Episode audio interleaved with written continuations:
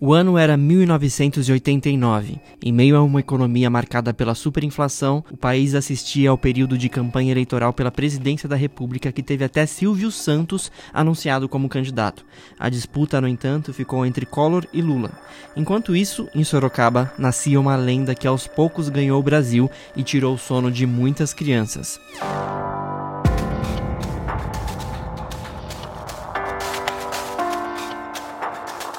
Naquele período, a apresentadora Xuxa Meneghel vivia o auge da fama e emprestava sua imagem a um dos brinquedos mais desejados da época, a boneca da Xuxa.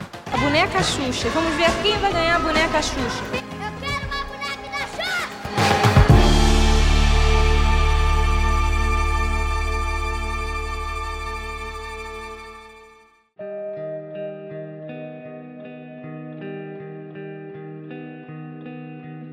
Conta a história que, em meados de outubro daquele ano, uma pequena fã da apresentadora, que vivia com sua família em um bairro periférico de Sorocaba, insistia para que sua pobre mãe comprasse a boneca. Irritada, a mulher esbravejou o seguinte: só se o diabo mandar o dinheiro. No dia seguinte, misteriosamente, o valor exato para comprar a boneca apareceu numa gaveta da casa onde a família morava, o que levou a mãe da menina até uma loja de brinquedos. Realizada com o presente, a criança decidiu dormir com sua boneca. Conforme a lenda, naquela noite a boneca foi possuída pelo demônio. Assumiu feições horríveis. Suas unhas cresceram, a transformando num monstro que sufocou a menina com as garras até a morte. A informação passou a circular pela cidade e em novembro começaram os comentários de que a boneca endemoniada teria sido entregue pela mãe da criança assassinada ao Monsenhor Mauro Valini, que teria então ordenado que o brinquedo fosse guardado a sete chaves nas dependências do Museu Diocesano de Arte Sacra, que funcionava nas galerias da Igreja Catedral, na Praça Central. O boato foi divulgado em forma de reportagem por programas das emissoras de rádios locais, o que levou uma peregrinação de curiosos a procurar o Museu de Arte Sacra da Catedral, que coincidentemente estava fechado à visitação naquela época. Algumas pessoas, especialmente crianças que chegaram a visitar o museu antes do fechamento, garantiram ter visto a tal boneca por lá. Acredita-se, no entanto, que tinham visto na realidade a imagem do menino Jesus de Praga ou da Nossa Senhora de Boa Morte.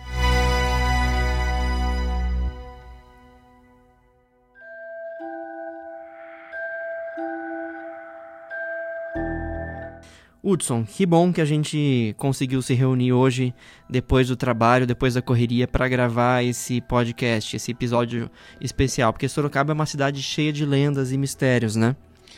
Viu? Não tem nada de It, de Chuck. Aqui é a boneca da Xuxa possuída, cara. Pois é, Hudson. Eu comecei esse episódio especial com essa história porque você me contou que testemunhou essa mobilização em frente à igreja de pessoas que acreditavam que a, que a catedral estava mantendo presa a boneca possuída, né? O que, que você viu exatamente naquele dia? Como conta pra gente como foi? Quantos anos você tinha? Qual era o cenário naquele momento? 1989, meu pai tinha uma loja na rua Cesário Mota, número 128, eu lembro como se fosse hoje.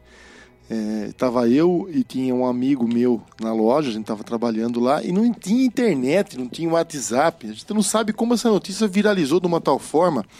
E chegou pra gente lá, acho que isso tá na rádio, que a boneca da Xuxa possuída estava na catedral. E que nas unhas da boneca tinha a, a pele da, da criança e que dava para escutar os gritos da praça. Os eu, gritos da boneca. Da boneca. e aí, cara, eu falei, eu olhei pra cara do meu pai, eu olhei pra cara, pô, pai, libera nós aí que nós vamos lá ver a boneca da Xuxa, pô. Você acha que eu vou perder esse negócio? Jamais. Nós descemos da Cesário Mota até a catedral. A hora que nós chegamos na praça, a praça tava tomada de gente. Era muita gente. E a gente era mais novo, eu acho que eu tinha questão, sei lá, uns, uns 15 anos, 14 anos. Eu comecei a me, embrenhar no meio daquela multidão, cheguei até próximo à porta da catedral. Um pouquinho antes de eu chegar, vi, acho que os padres ali, os responsáveis pela catedral, fechando a porta da catedral para que as pessoas, porque eu acho que ia virar uma coisa assim, já estava meio fora de controle. As pessoas queriam entrar para ver a boneca ou para, sei lá, bater na boneca. Não sei qual a intenção daquela todo mundo, mas acho que mais era curiosidade. E aí tinha pessoas dentro da catedral e a impressão que dava, e nós éramos adolescentes, falou assim, a gente escutava gritos. né? Mas o grito acho que era uma das pessoas que estavam ali. Só que a turma lá fora falava assim, olha a boneca gritando, todo mundo, ah, isso aqui E aquela gritaria, e as pessoas, eu vi, outro falava, eu vi também. Então, a lenda começa da seguinte forma, né? Muitas vezes a primeira pessoa acha que viu, passa para uma segunda pessoa que diz que a segunda viu, Aí a outra falou, não, eu vi também, e assim vai e se transformou nisso. E essa história que você contou, ela tem várias versões. Se você, eu lembro que em 18 de agosto de 2012 eu postei sobre essa história lá no Legitimidade Sorocabana. E na época eu estava pesquisando essa história, essa lenda, ela aconteceu simultaneamente, assim, no mesmo período, em várias cidades do país. Então não é uma exclusividade de Sorocaba. Então diz que a boneca da Xuxa, na mesma, a mesma um, um, só que muda algumas coisas. Uma fala que a menina não morreu, outra fala que a mãe ganhou esse dinheiro no jogo do bicho. É, ganhou uhum. um dinheiro muito alto no jogo do bicho, falou, então agora eu vou comprar a boneca para minha filha. Uhum. E aí comprou a boneca, a boneca veio possuída. E que aos poucos a menina, uma noite aparecia arranhada, aparecia, aparecia mordida, né? Com uma, uma boca pequena, no corpo dela, aquelas marcas de dente. E a mãe perguntava: O que, que é isso, filha? Por que você está se machucando? Foi a boneca, mamãe. Foi a boneca, mamãe. A boneca está me mordendo, a boneca está me arranhando. Até que um dia a mãe entrou no quarto, escutou a filha aos gritos, ela foi até o quarto e viu a boneca em cima da, uhum. da menina, estrangulando ela. Mas que foi uma, um assunto gigantesco na época. Eu lembro que dominou todas as rodas de café do centro, na escola, e, e eu e meu amigo, é César Corrá é, eu e meu amigo, a gente tinha orgulho, sabe? Porque a gente tava lá participando daquele momento, por mais que a gente não tivesse visto a boneca, mas a gente falava que a gente escutou o grito da boneca, pô. A gente tava falando que era boneca que tava gritando. Uhum. Eu saí de lá também com essa impressão, né? Até porque pela ingenuidade da, da idade. Mas hoje a gente sabe, né, que como que se começam as lendas, mas a gente não sabe nunca quando ela vai terminar. Exato. E é interessante a gente observar também que essa lenda surgiu mais ou menos um ano depois do lançamento do filme Brinquedo Assassino. Fala comigo de uma vez, senão eu vou te jogar no fogo!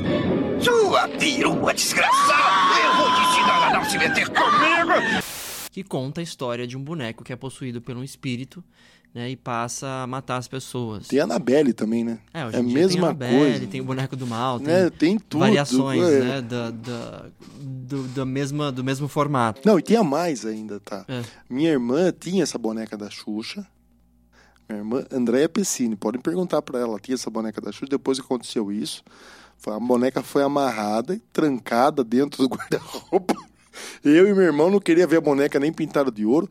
E depois tinha outra lenda também, que é paralela a essa, que você virasse a música é, Cãozinho Xuxo. O disco da Xuxa ao contrário. Ao, ao contrário, tem uma mensagem satânica. Nós fizemos na época, quebrei a vitrola do meu vô.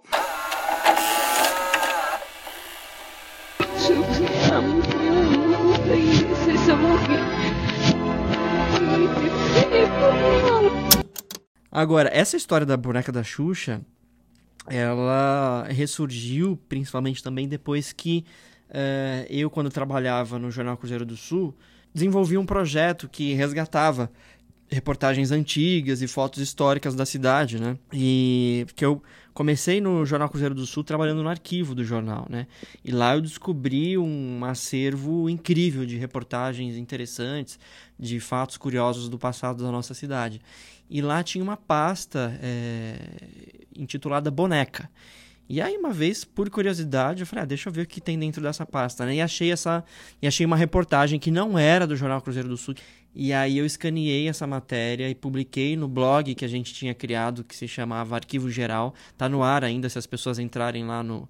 digitar no Google Tumblr, Arquivo, Arquivo Geral ou Arquivo Geral Cruzeiro do Sul, vai aparecer o link. E lá eu publiquei essa, essa reprodução da matéria do Diário de Sorocaba que contava esse essa mobilização que teve na praça em função da lenda da boneca, né?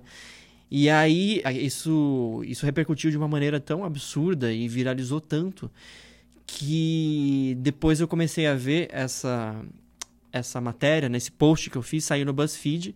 BuzzFeed eh, fez uma, um post só sobre a, a lenda da boneca da Xuxa e reproduziu essa essa página que eu resgatei, eles inclusive deram crédito. E daí, assistindo palestras sobre fake news em congressos, eventos de comunicação, os palestrantes começaram a usar é, esse caso com a página da notícia no Diário de Sorocaba é, como exemplo de fake news, né? E aí até Quero te perguntar, você acha que de fato a gente consegue fazer um paralelo desse caso com o fenômeno das fake news? Porque isso mostra que a boataria e a disseminação de mentiras sempre existiu. Né? Inclusive, essa história da boneca, como eu mesmo é, citei no começo, chegou a ser divulgada como reportagem por emissoras de rádio. Hoje, a mentira, a fake news, né, ela ganhou novos métodos, novos métodos maldade, de né? disseminação. Né? né? E ganhou... o fenômeno ficou mais evidente porque já foi demonstrado que é capaz, inclusive, de interferir em processos eleitorais mas uh, como as redes sociais, isso acabou se tornando mais sofisticado, mais complexo do ponto de vista comportamental, né? E, de fato, é, existe hoje uma intencionalidade né, em, em, em disseminar as mentiras. Talvez essa seja a diferença. Não, mas é, se você for falar de fatos que podem, assim, ser antigas fake news, você vai falar do monstro do Lago Ness ou coisas desse tipo, que são grandes lendas que até circulam o mundo. Do Baratão de Sorocaba. O, também, Baratão né? de Sorocaba. Que, que foi... eu fui descobrir esses dias, porque você me falou que não é real. Não tem nada a ver, a foto não, não, é do SAI, não foi encontrado no bueiro do SAI, não tem nada a ver. É um animal, é um, é um crustáceo, acho, marinho é Conta da... o que foi o Baratão de Sorocaba para quem não o sabe do que se trata. O Baratão de Sorocaba também, eu acho que na... no início da década passada, começou-se a falar que um funcionário do SAI estava limpando um bueiro até que um animal grande, parecido com uma barata, com várias pernas, parece um tatu-bola gigante, tinha mordido a perna dele. E aí eles pegaram esse animal e tiraram uma foto. Como o rapaz da foto ele está com a barata na mão, né? Com esse bicho na mão, ele estava de azul. E o uniforme do Sai era azul. Então, você consegue encontrar um fundo de verdade na mentira. O fundo de verdade é justamente o fundo que é a camisa que está atrás da barata. E isso começou a disseminar. Falei, nossa, um animal mutante, uma barata mutante foi encontrado dentro do bueiro. Aí começaram a falar, tá vendo que dá jogar as coisas é, no, no, na rua, produto químico que está caindo no bueiro, as baratas estão ficando gigantes. Aí já começaram a falar que não, que essa barata gigante tinha é, fugido da, da, cozinha do Biergart, que as baratas lá estão super bem. E começou a falar da barata, barata, barata, até que o zoológico na época é, desmistificou isso. Ele achou um animal como esse e trouxe lá. Eu acho que tem ainda, viu?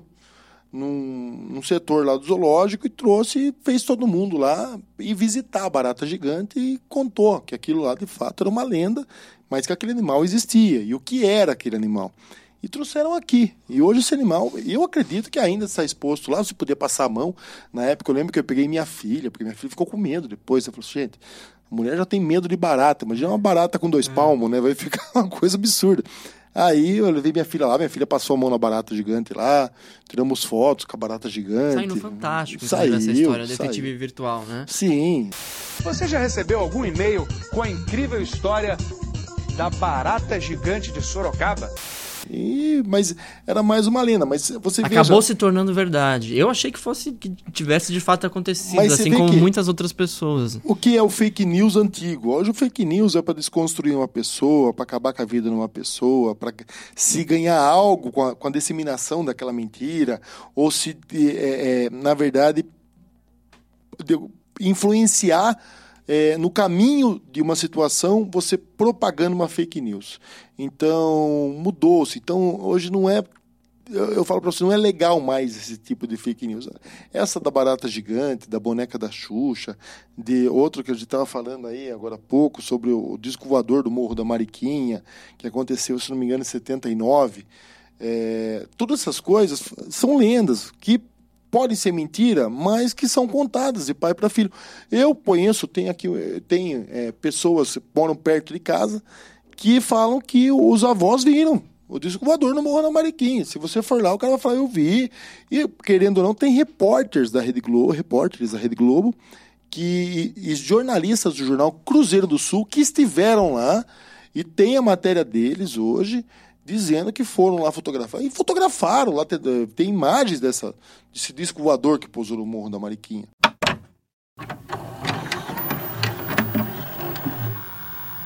Duas mil pessoas passaram a madrugada de hoje, acordadas, de olho no céu, em Sorocaba, interior de São Paulo. Elas esperavam ver um disco voador. A história de discos voadores em Sorocaba começou segunda-feira passada, quando algumas pessoas disseram ter visto algo estranho no céu. E a história virou manchete em jornais da cidade. Quando você chegou lá, o que, que você viu? Bom, eu vi uma luz bem grande, maior que a lua, mais ou menos o tamanho da lua. Que cor? Branca, uma luz forte branca. Eu peguei o material, fotografei. Não sei o que, que era agora, se é um disco voador, um satélite. Como sumiu essa luz? Bom, ela foi desaparecendo bem rápido. Sumiu, foi clareando o dia já umas 4 horas da manhã. A partir daí, todas as noites havia gente nos morros da cidade, esperando ver alguma coisa diferente no céu. Esta foi a madrugada de maior movimento. Por que o senhor veio para esse local? Eu vim, em princípio, por curiosidade e também para, digamos, uma preparação. Às quatro e meia da manhã, a expectativa aumentou. Além da lua, podia-se ver no céu uma luz forte surgindo na linha do horizonte. Às seis horas da manhã já não havia mais ninguém à espera de disco voador. E a cidade parecia viver um domingo como outro qualquer.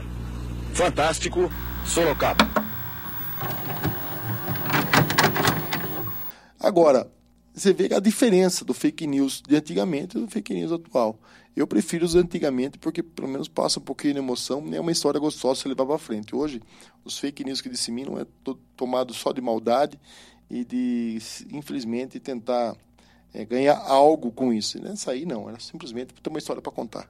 É, esse do Morro da Mariquinha ainda é possível você questionar se é verdade ou não, porque de fato muitas pessoas atestam que viram, né, de fato que aconteceu, que muita gente é, testemunhou, né. Agora, outra lenda muito conhecida na cidade está relacionada à propriedade situada às margens da rodovia Raposo Tavares, próximo de onde hoje fica o Shopping Panorâmico. Trata-se da Casa dos Padres, ou Chácara dos Padres.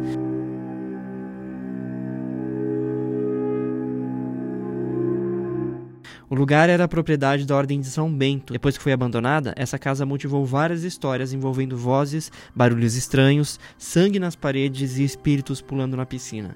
Por ali existia um casarão. Esse casarão foi demolido anos atrás e restou apenas as estruturas onde havia o portão de entrada. No lugar da casa, hoje existe um milharal. Na internet é possível encontrar fotos e um vídeo que mostram as paredes pichadas, a piscina vazia e o cenário de abandono. Muita gente ia para esse lugar motivada pela curiosidade. Algumas pessoas relatam outras situações estranhas, como pane elétrica no carro, baterias de aparelhos que descarregam, entre outras coisas. Provavelmente essa demolição aconteceu porque esse lugar talvez estivesse, inclusive, sendo usado para praticar crimes, né?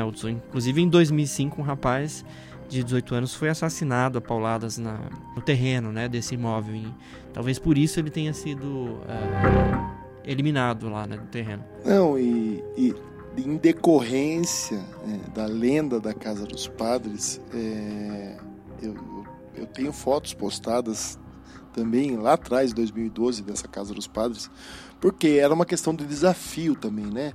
A juventude da época falou: você tem coragem mesmo? Vamos lá então, você vai entrar na Casa dos Padres à noite. E nós descíamos do Campolim, o Campolim era o point ali da, na época, nos anos 90, e a gente descia, muitas vezes até a pé. Quantas vezes, aliás, falar em descer a pé, a gente descia realmente do shopping.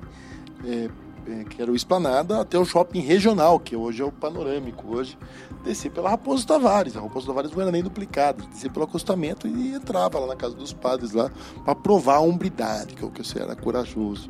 Mas, em virtude disso, quando começou-se a construir, um pouquinho antes, começou a construir o shopping panorâmico, é, começou a escavar isso aí. Tem que matéria, era shopping regional, né? Que era shopping regional, começou a achar ossadas ali. E a turma começou, sei lá, parece que chegaram à conclusão que ali era um cemitério de padres. E o pessoal mexeu na, na última morada desses padres e durante as obras também algumas pessoas morreram na construção daquele shopping, por isso que fala que aquele shopping tem cabeça de burro enterrado até hoje e chegaram até na época, não sei se é lenda ou não, a celebrar uma missa, mas que existe a imagem simbólica de um padre hoje no meio dos dinossauros, vai lá tem aquela parte dos dinossauros, tem uma imagem de um padre que diz que foi feita um, uma missa para é, encaminhar as almas daqueles padres que tiveram o túmulo é, ali violado e para tentar desassombrar aquele lado lá. E essa imagem está lá até hoje. Eu há poucos tempos passei por lá. Eu acho que eu comentei, não lembro se eu estava com o Papito, com quem que eu estava. Falei, ó, aquela imagem lá é uma imagem simbólica em, em relação aos padres que foram encontrados mortos aquilo, as ossadas deles. E tá lá. Aí você fala assim, o que, que esse padre tá fazendo no meio dos dinossauros? Acho que colocaram os dinossauros para disfarçar um pouco. Essa... É, para quem não sabe, os dinossauros, eles é, são figuras que faziam parte de um parque de diversões que ficava, que foi uma tentativa de dar uma outra utilidade para esse shopping. Né? Ficou, ficou assustador. Até hoje. Outro dia eu fui lá, o padre, o Volta e meia, aquele dinossauro que fica na entrada lá fica sem cabeça. E quando fazem a cabeça dele, faz um remendo horrível. É mais uma coisa macabra para combinar com toda a história macabra daquele local. Agora, por falar em padre, acho legal a gente contar uma história dos bastidores desse episódio, porque houve uma tentativa de descobrir se Sorocaba, se existe em Sorocaba um padre exorcista, né? Sim. Nós descobrimos que o padre Flávio, que é provedor da Santa Casa, seria, teria ordenamento do Vaticano para é, conduzir rituais de exorcismo, mas ele, como uma pessoa discreta que é, ele não, não, não, não quis falar muito a respeito disso, né? Falou que, que já conduziu rituais de exorcismo, mas é, não, não, não quis falar abertamente se de fato é um exorcista, mas se ele já fez é porque provavelmente é, né? É, é ele, ele muitas vezes acho que até um para um padre acho que é, falar disso deve ser ruim, né?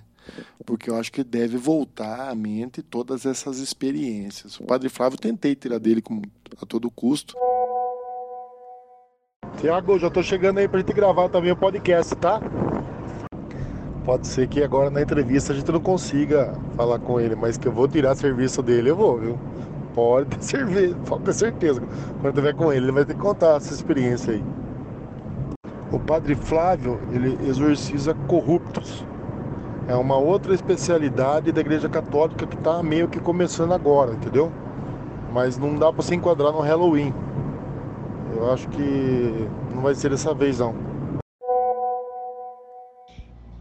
Então, Hudson, na verdade, eu estava relendo aqui o que ele escreveu. É, eu acho que ele está escondendo o jogo, porque ele não disse que não é exorcista, ele disse apenas que não é o exorcista oficial de Sorocaba, né? Ele falou que já fez em situações pontuais com autorização do bispo, mas pelo que eu andei lendo, é, todo exorcismo precisa de autorização do bispo, né, para não haver histeria e confusão. Ele não mentiu porque é pecado, né? Mas ele também não falou declaradamente porque acho que ele não, não se sente confortável em se expor por ser provedor da Santa Casa, eu acredito, né? Mas deve ser uma experiência chocante, né? É, é, é um tabu, as pessoas não acreditam nisso, mas quando você vê é, conversa com uma pessoa que fez o exorcismo, que, que participou do exorcismo, deve ser uma coisa assim marcante e até traumática. É, né? na realidade, a gente tem uma visão, digamos que é, hollywoodiana do que seria um exorcismo, né? E pelo que eu li, em algumas situações o exorcismo muitas vezes ele não é aquele espetáculo semelhante ao que a gente é, tem conhecimento através dos filmes, né? Dos filmes e das séries. É, o maior deles é o Exorcista, né? Em que a Linda Blair, a atriz que protagoniza a, o filme, que é a menina que é, passa por um ritual de exorcismo. Aquele filme é chocante, acho que é o maior filme de terror de todos os tempos. Eu lembro de ter assistido quando eu tinha 10 anos, fiquei traumatizado. E eu nunca assisti até hoje um filme de terror tão terrível quanto esse. Made in your image and likeness. Strike Terror Lord into the beast, now laying waste your e então a gente tem essa visão é, muito uh, tensa do que seria um exorcismo, né?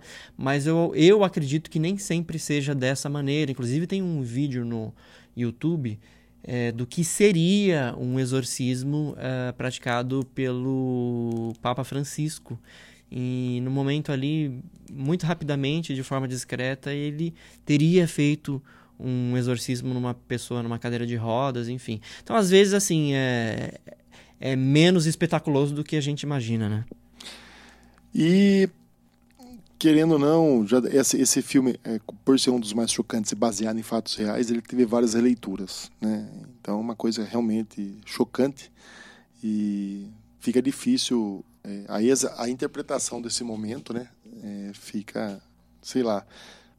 Os céticos, eu, sou, eu falo que eu sou cético nesse ponto, mas é, você conversar hoje, se nós tivéssemos hoje aqui uma pessoa que já participou disso, por isso que era a nossa luta, né? Tem uma pessoa aqui para fazer o contraponto disso e contar um pouco dessa experiência, mas que é um assunto esquisito é e sei lá. Vamos lá, vamos tocar para frente. É, tem muita coisa que foge do nosso entendimento, né?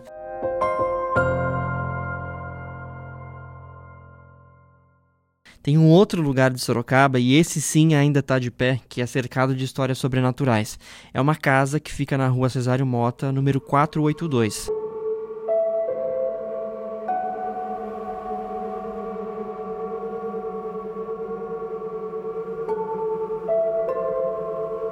Do lado de fora já dá para perceber que o lugar tem uma atmosfera esquisita. Esse móvel tem aproximadamente 130 anos, teria pertencido a Barões do Café e depois passou a ser habitado por um médico da cidade. Mas na década de 40, os 15 cômodos passaram a ser ocupados por sindicatos, entre eles o Sindicato dos Jornalistas, que foi o que me motivou a ir até esse móvel é, na época em que eu precisei resolver alguns assuntos quando eu deixei de trabalhar no Jornal Cruzeiro do Sul, né, em 2015. E eu me lembro que por dentro esse lugar é ainda mais fascinante, porque quando você entra, e principalmente quando você está descendo a escada, dá para imaginar as pessoas da época vivendo ali, porque é, o assoalho é de madeira e é, tudo tem um, um visual meio sombrio e antigo, né? E é justamente nessa escada que a noiva do tal médico que morava nessa, na, na cidade teria se suicidado. Conta a lenda que ela teria descoberto traições, né? E por isso ela acabou se matando. Ninguém sabe exatamente se essa história é verdadeira e também ninguém sabe quem teria sido essa moça, né? Mas o fato é que as pessoas que trabalham no local relatam inúmeras situações de experiências inexplicáveis Existe uma reportagem da TV Record de 2010 uh, sobre essa casa. Uma história de morte e mistério. No interior de São Paulo, essa história deu origem a fenômenos sem explicação fenômenos sobrenaturais. Paulo, muita gente acredita que a antiga casa de um médico, cenário de uma tragédia, se tornou mal assombrada. Maria Lúcia não sabe explicar o que acontece você sentir odores de perfumes que não existem, né, que, não, que, que não são perfumes dos frequentadores do prédio, né, nós que trabalhamos aqui no prédio. Já aconteceu de chegar muito cedo no prédio e ter assim, odor muito forte de vela.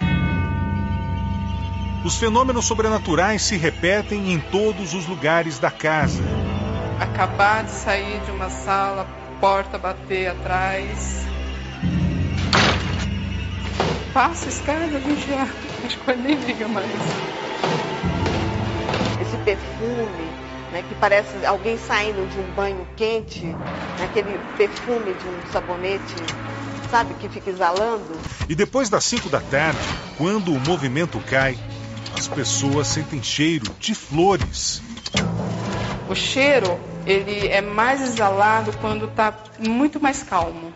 Quando não tem quase ninguém no prédio, aí você sente um cheiro maior. A Adriane Mendes, que é minha amiga jornalista, trabalhou comigo no Jornal Cruzeiro do Sul, ela foi uh, membro do sindicato dos jornalistas de Sorocaba e ela contou um pouco uh, sobre algumas histórias esquisitas que ela viveu nesse lugar.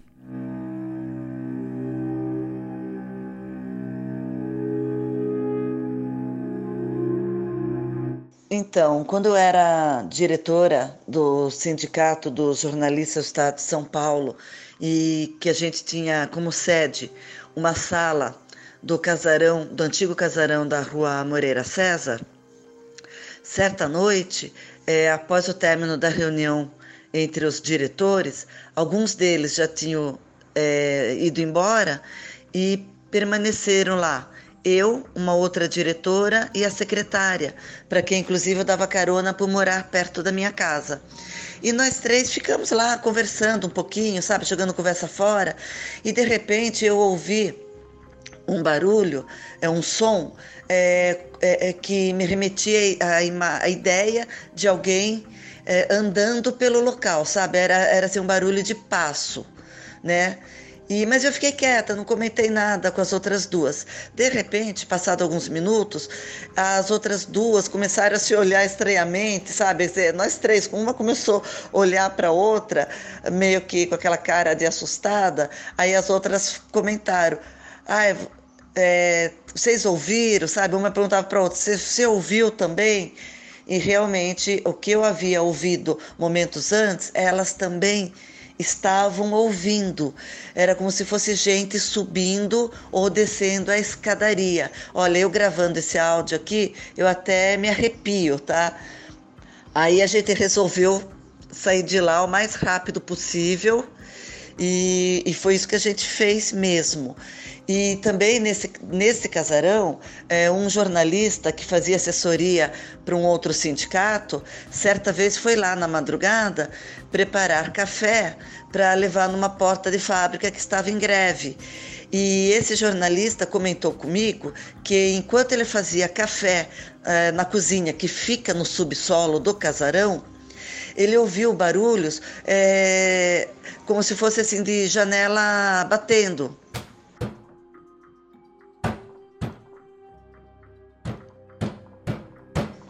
E quando ele subiu nas salas lá do alto, onde inclusive uma delas é, pertencia ao, ao, ao, do sindicato de jornalistas, né? Ele, ele constatou que nenhuma janela estaria, estava aberta e que, portanto, nenhuma estava batendo. Então, que aquele barulho não fazia sentido. Ele retornou para a cozinha é, para finalizar o café e, quando ele voltou para a cozinha, ele contou que o barulho recomeçou ele ficou morrendo de medo. É, ele acabou o café o mais rápido possível, sabe? Acelerou lá, sei lá, e foi embora e não voltou mais lá pro alto para ver se tem alguma outra janela batendo. Ele falou: não, não é, não tem janela aberta, então é algum fenômeno mesmo que está acontecendo. Então vou embora daqui é, que nem a história dos passos, né? Que eu e as outras minhas amigas ouvimos. É, a gente não tem como comprovar nada, claro, mas eu acredito sim que, que principalmente em imóveis muito antigos, é, fiquem energias das pessoas. É, então eu acho, eu acredito e respeito. É, o medo é acontece mesmo, né? Mas não sei nem se a gente deve ter medo. Acho que a gente deve parar e orar. Mas também, sabe, e cair fora, né? Foi o que eu fiz.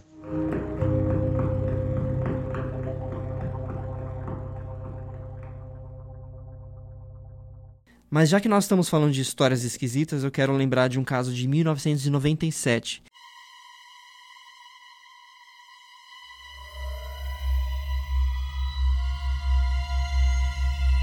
Na noite de 3 de julho daquele ano, um boletim de ocorrência foi registrado com o um relato de um homem que contou ter entrado em confronto corporal com um extraterrestre na Vila Helena, aqui em Sorocaba.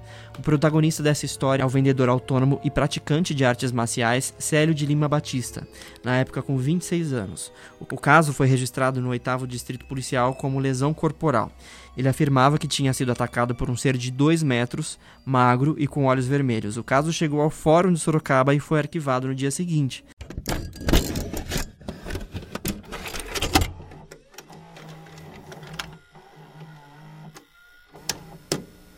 O caso do vendedor autônomo Célio Batista, 27 anos, é inédito, pelo menos, na Justiça de Sorocaba. A história foi há oito meses, mas até hoje ele lembra de todos os detalhes.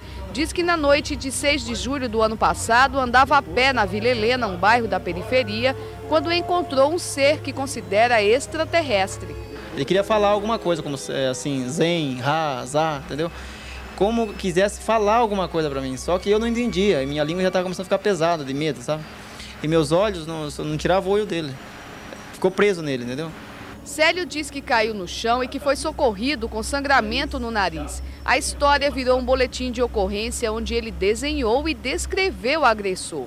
Ele teria dois metros de altura, corpo magro, parecendo um esqueleto humano, mãos de pinças, olhos vermelhos, parecendo fogo. Você não tem medo que as pessoas achem que é loucura sua, que você está delirando com essa história? Se eu, se eu tiver um estado de loucura ou estar delirando, nós vamos saber.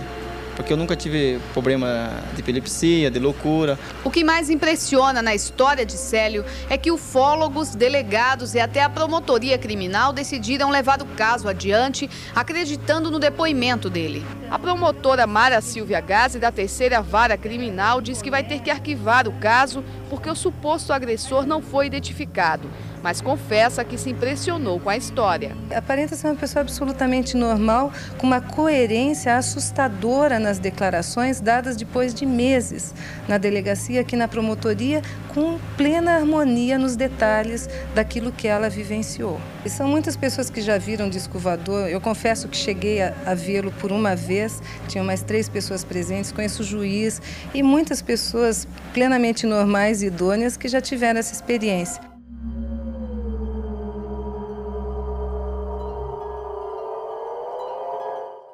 O rapaz morreu meses depois do ocorrido. Ele foi assassinado com um tiro, que torna a história mais estranha, né?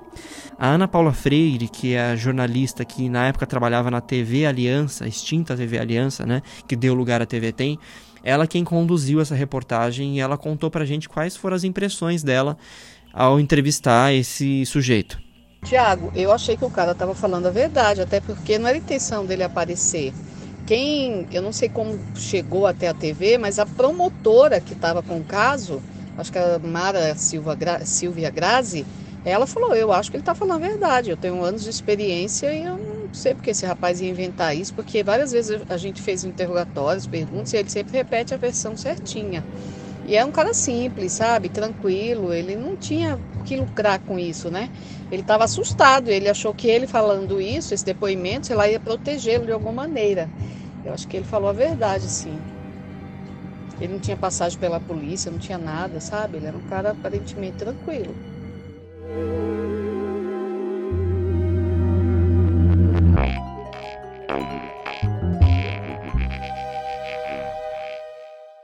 Essa é mais uma lenda, é, uma história esquisita, né, da cidade de Sorocaba, porque o cara, você avistar um OVNI, tudo bem, você é, é, é muito comum, né, muitas pessoas, inclusive gente famosa, pessoas idôneas, esclarecidas, afirmam ter vivido essa experiência de é, observar objetos voadores não identificados. Agora, você brigar com o ET, tomar um pau do ET, né, entrar em luta corporal, é, aí já é uma história assim absurda, surreal e muito estranha, né? Mas muito interessante a gente é, ver que o cara de fato parecia que tinha propriedade no que ele estava falando, né? Porque ele tinha uma coerência lá no, na, na forma como ele contava a história.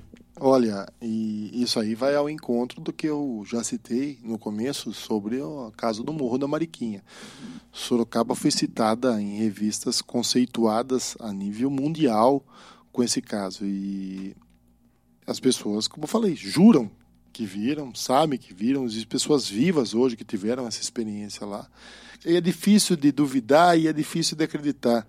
E cabe a gente agora, aqueles que querem acreditar é, ou, por mais que você não acredite, você pega uma história dessa e acaba levando para frente. Esse fato em si eu não sabia que tinha acontecido isso em Sorocaba. Um cara que saiu na mão com um alienígena. Eu sabia do tiozinho que lá do zoológico que saiu na mão com um macaco. É. Esse ficou famoso também.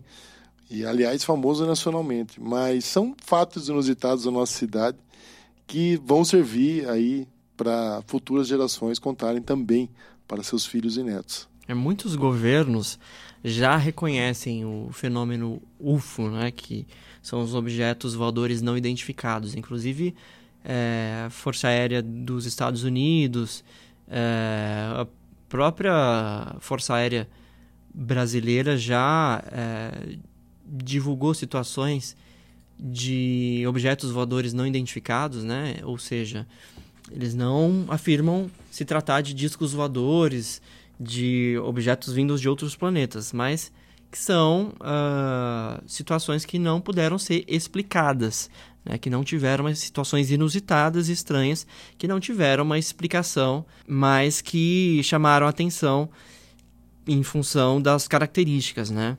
E Sorocaba não fica de fora, muito pelo contrário, está na rota da ufologia. Né? Não, e, e quem, quem gosta desse assunto, eu sou um cara que sempre assisto na History Channel, alienígenas do passado. mas dá uma pesquisada no Google aí sobre a Operação Prato, que aconteceu no Brasil é, nos anos 80, acho que esse final dos anos 70, anos 80.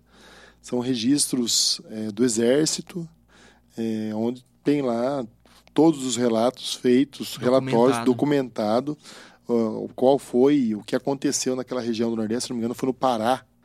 É, e tudo que aquele, toda um, uma cidade viveu. É, uma, foi quase uma verdadeira guerra de terrestres com alienígenas. Foi um negócio realmente assusta, porque você vê relatos oficiais do Exército Brasileiro. E isso, na época, tinha tudo sendo sido ocultado e depois, acho que final da década passada, acabou vindo à, à tona e fizeram algumas matérias sobre isso. É muito interessante. É, tem muitas coisas que, como eu já falei, é, foge do nosso entendimento, né? Se a gente começar a falar ainda sobre o universo espiritual, é, de histórias familiares, aí o assunto vai longe, né, Hudson? É, eu, pessoalmente, nunca uh, vivenciei nada sobrenatural, mas na minha família tem várias histórias. Sua família tem histórias assim também? Tem minha, minha meus meus avós por parte de mãe, eles moravam em sítio, né? E eles tinham muitas histórias como essa. Eu tenho um, uma vez uma história dos meus avós que diz que ele estava voltando de caminhão por uma estrada de terra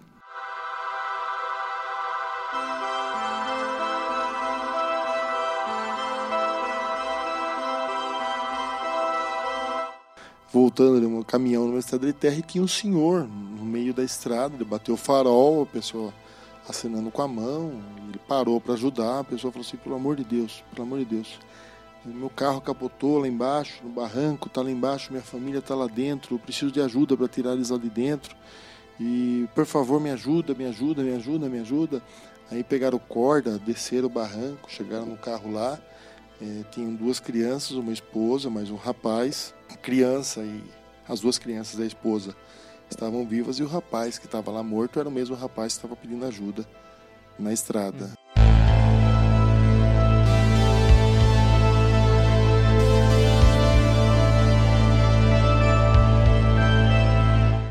Então é como se fosse ele morreu e para não deixar a família dele morta, ele acabou é, é, salvando, mesmo morto, pedindo ajuda para salvar quem estava lá, porque se ele não, se isso não acontecesse, provavelmente o resto da família dele também teria morrido.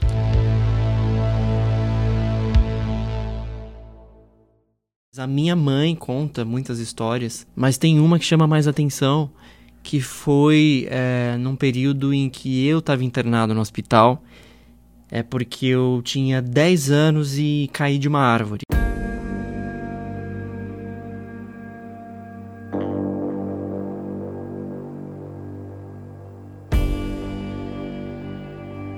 Subi numa árvore, caí, bati a cabeça no chão, saiu bastante sangue, convulsionei. É, não me lembro, né? Do, me lembro de acordar na ambulância e depois acordar no hospital. Mas o fato é que eu precisei ficar é, internado durante um período porque os médicos tinham constatado um coágulo de sangue no meu cérebro e seria necessário abrir a cabeça para extrair esse coágulo caso ele não fosse dissolvido sozinho, né? E aí, em função disso, eu fiquei internado durante um período para que pudesse ser feito um acompanhamento, né, através de exames. E aí no dia seguinte, eu tinha feito um exame, o resultado iria sair no dia seguinte, e esse exame iria determinar se seria necessário ou não abrir minha cabeça para tirar esse coágulo, né? E aí minha mãe conta que durante a madrugada ela estava no corredor do hospital junto com outras mães e à noite no hospital eles apagam quase todas as luzes, então fica meio que quase que uma penumbra, né? Fica uma meia luz assim no, nos corredores. E aí minha mãe estava muito preocupada, estava chorando junto com outras mães, inconsoladas. E aí ela conta que passou um médico, chegou um médico no corredor, um, um homem gordo, alto, e ele chegou com um potinho, uma, uma tapawarezinha, é, e aí ele foi conversando é, com todas as mães e falou com a minha mãe, inclusive. Falou: ah, fica tranquila, seu filho é, não tem mais nada, amanhã ele vai receber alta. O exame dele tá, tá tudo em ordem. é, ele já não tem mais nada, amanhã mesmo ele vai sair do hospital. Não se preocupe, não precisa chorar.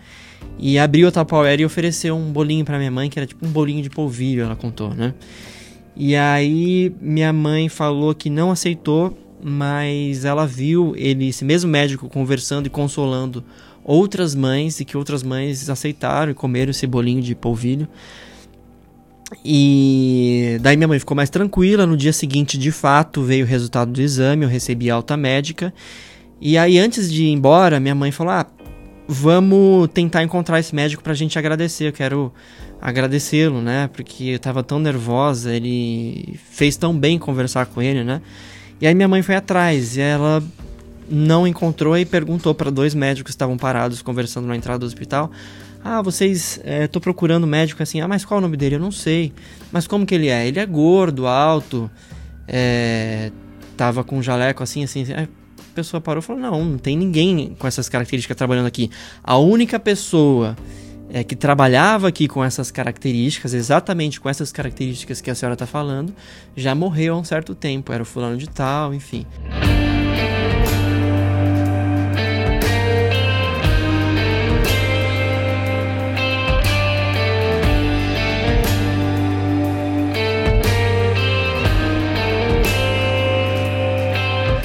minha mãe achou estranho, foi embora. Aí depois de um tempo ela contou essa história para mim, né? E eu particularmente nunca vivenciei, nunca nunca vi, nunca vi nada, mas minha mãe, não sei se ela tem alguma conexão é, com o sobrenatural, mas ela conta algumas histórias e essa é uma delas.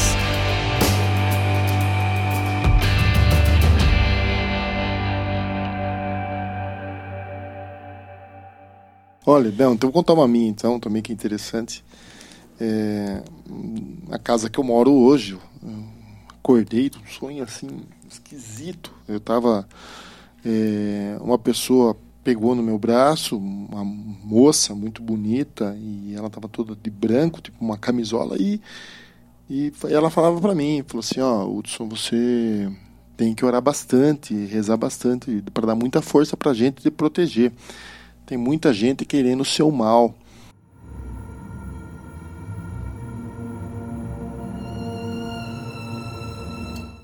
E tá difícil pra gente aqui. É, ore mais, vá mais à igreja, busque Isso mais a Deus. durante o seu sonho? É, durante o meu sonho. Ela fala assim, eu falei, mas pô, mas eu não passo nada para ninguém, né? Nem era político, agora então pior ainda, né? E isso vai fazer acho que uns 10 anos. E eu falei assim: não, venha ver o que fizeram para você. E me pegou pelo braço e me levou assim, meio que voando, sabe? Então eu passei da minha casa. Eu lembro que eu fui aqui para trás da, do fórum hoje, aqui na região que chama Jardim do Passo, né? Atrás do fórum, eu desci, ela me levou numa esquina. Tinha lá uma macumba horrível, umas caixinhas azuis com um pozinho branco. Não lembro o nome do, do que vinha escrito na caixinha, mas dela, um frango é muita coisa jogada, coisas rabiscadas no chão. E eu falei, oh, isso aqui foi feito para você morrer. Mas graças a Deus as pessoas lá em cima gostam de vocês. Tem pessoas que te protegem, mas a gente precisa sempre de ajuda. Não é, se distancie de Deus. Ah, coisa assim, falou mais umas coisas. Eu acordei, fiquei aquilo na cabeça comecei a contar para minha ex-esposa. Falei, pô, você teve um sonho esquisito, cara contei o sonho para tudo, falei, eu sou capaz de chegar agora do lugar que está isso aí, que ela, a pessoa me levou no sonho. Falei, credo, não sei o que. Eu falei, não, não sei. Ela quer saber, eu vou lá ver. Entramos no carro, ela foi comigo, eu falei, ah, em tal, tal esquina, desceu, a hora que você subiu, segunda esquina à esquerda, tá lá. Assim, assim, assim. E descrevi tudo para ela. Você não acredita que a hora que nós chegamos lá, é, realmente estava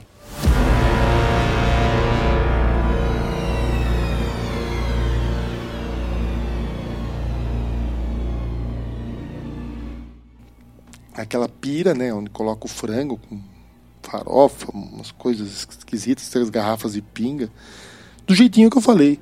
A Silva começou a chorar imediatamente, falou: Meu Deus do céu, não sei o que. Eu falei: Não, se a pessoa do sonho falou que está sob controle, só estou devendo lá umas visitas na igreja, eu falei: Vamos voltar para a igreja, que esse é o recado dado. Tá aí. Mas, coincidência ou não, bateu em cima, inclusive tudo aquilo que eu descrevi, estava tudo lá do mesmo jeito. Agora, como eu falei, para um cético, pode ser coincidência ou não, sei lá. Mas que essa é uma coisa que aconteceu na minha vida, é, dessas, já outras também, mas essa daí é uma das que mais marcou.